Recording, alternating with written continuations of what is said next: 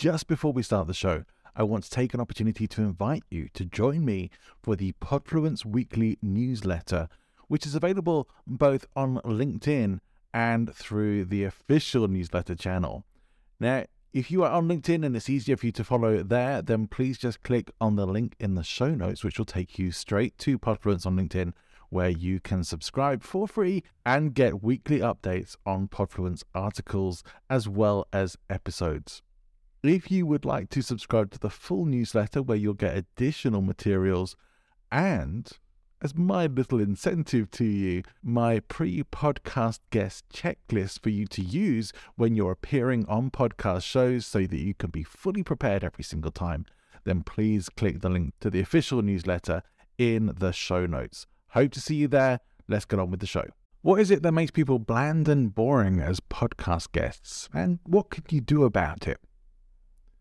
This is Podfluence, the show that helps you grow your influence and impact with podcasts. My name is John Ball, and my mission is to help you, the self-employed business coach, to grow your influence and income so that you can have a continually thriving coaching business.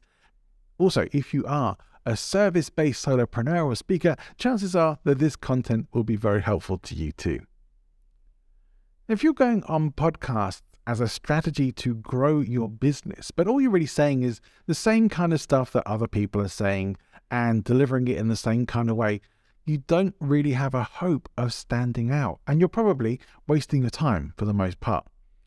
Would you want to listen to a podcast where the guest said nothing particularly new and showed no real passion for their speciality?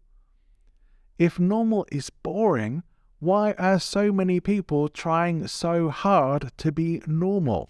If you have your device in your hand right now, do me a solid and click the plus button on Apple Podcasts or Spotify or whatever it is you have to press to subscribe on your preferred listening platform so that you can get weekly updates of Podfluence as they drop. For now, pop in your earpods and let's get started on this episode of Podfluence. Welcome to Podfluence, the podcast for business coaches and professional speakers who want to build audience and authority through podcasts. Here's your host, international coach and speaker, John Ball. Do you think people remember you after seeing you or hearing you on a podcast interview or reading some of your online content? Well, they might if you stand out in some way, but most people don't, so most people won't. In this episode, I want to expand on one of the key elements that came up in my conversation recently with Neil Veglio and share some of my own thoughts that there wasn't really time to get into during that episode. Now, I don't know if you've noticed this, but there seems to be a lot of bland and generic content getting pumped out these days, and seemingly also a lot of equally bland and generic people doing it.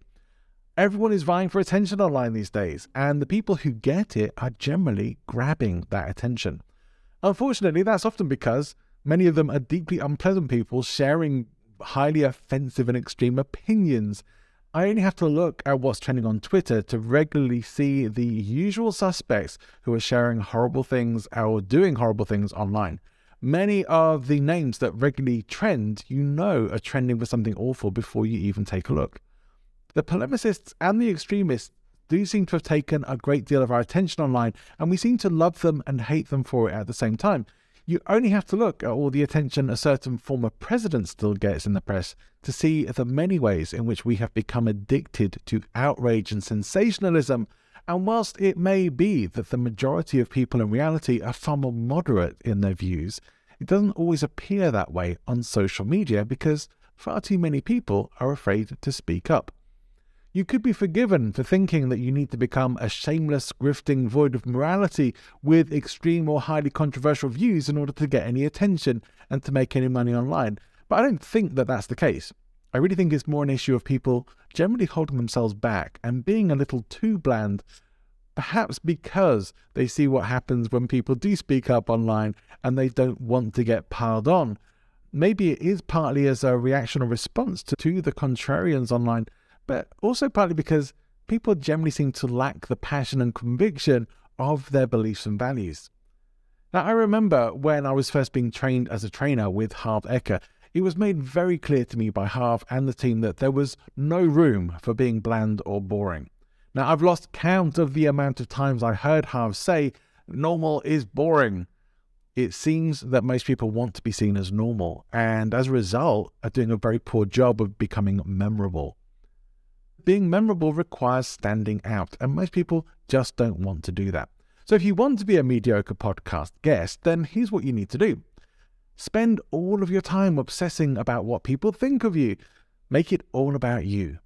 Suppress all your own values and core beliefs so that you can fit in with what the majority thinks and finds acceptable, because the last thing you want is to have someone openly disagreeing with you. Refuse to get excited or enthusiastic about anything at all, and remain as serious and professional as you can at all times. Do no research or preparation for any of the shows you're going to be on, because you're the star, right? And once you've delivered your bit, just forget about it. Do nothing else.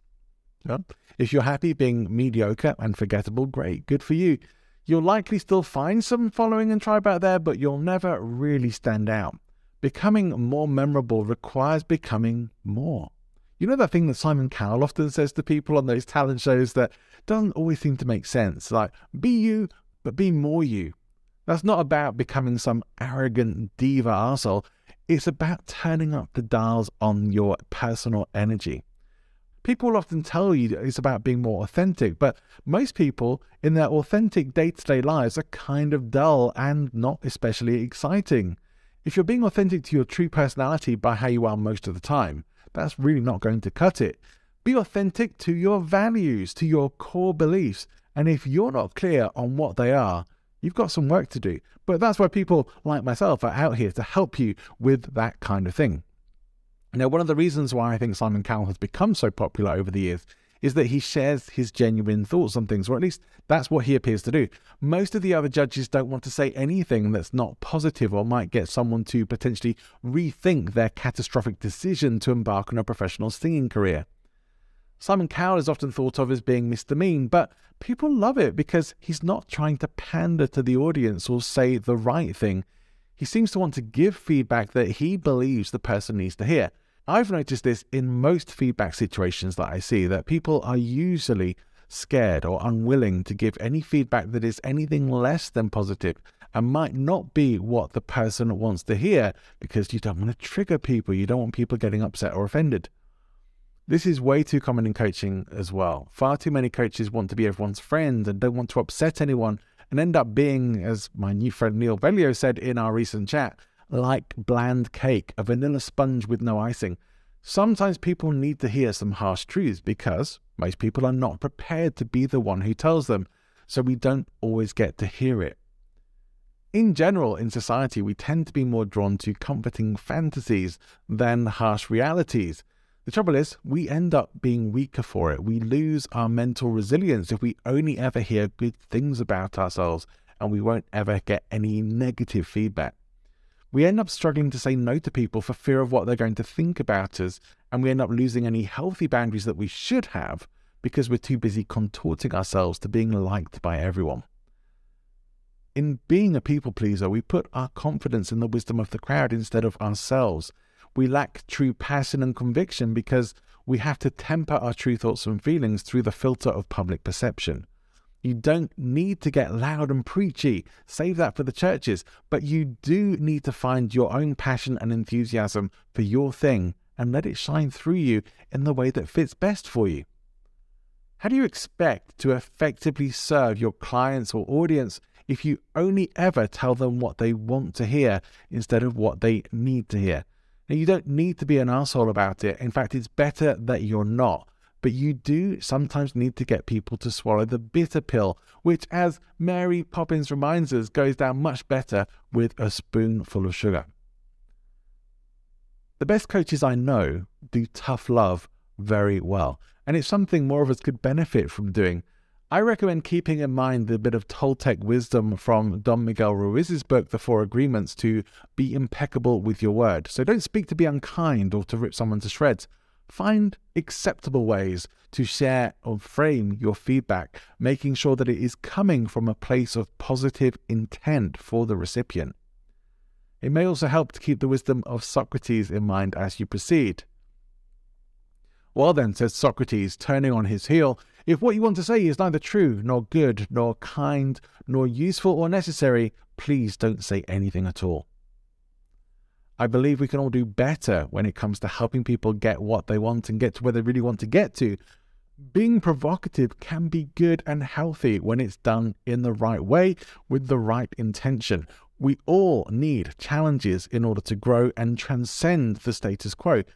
If our quest is to be better coaches, better leaders, better teachers, better podcast guests, we must be willing to be disliked sometimes by some people, but we're not aiming to be disliked by everyone.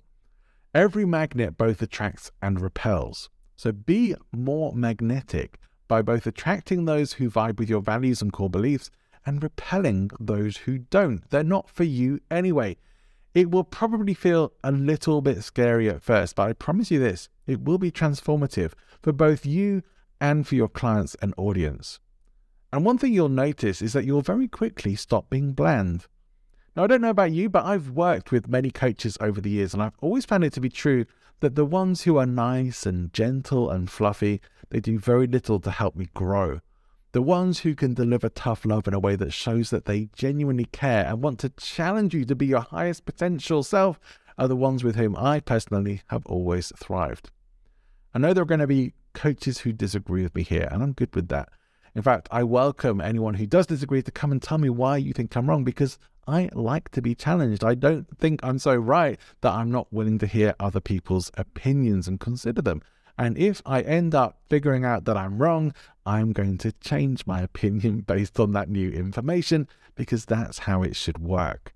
We should not be afraid to be challenged on our opinions or to change our minds if we end up being wrong.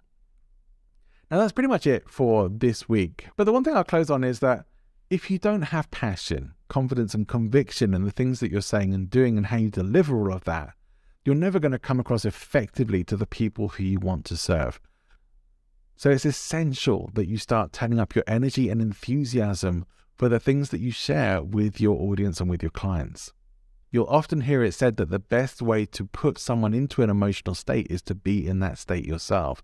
Well, if you want to inspire and motivate people, you have to show up being inspired and motivated yourself. That's it for this week's episode. Next week, I'm going to be speaking with really someone who's quite amazing. I was thoroughly impressed, in fact, delighted in the conversation that we ended up having. If you've ever heard of Webinar Jam or the Hundred Dollar M B A podcast with Omar Zenom, you might have come across my guest next week. Her name is Nicole Baldino. She's the partner of Omar Zenom, and she has been involved in creating Webinar Jam and the Hundred Dollar M B A and much more besides. We had an amazing conversation, which I admit I was woefully underprepared for. Thankfully, Nicole is an amazing person and very gracious, and we still ended up having a very valuable conversation, which I know you're not going to want to miss. Make sure you subscribe to the show in whichever way you need to do that on whatever platform you are listening on. And wherever you are, whatever you're doing, have an amazing rest of your day. Go and make good things happen.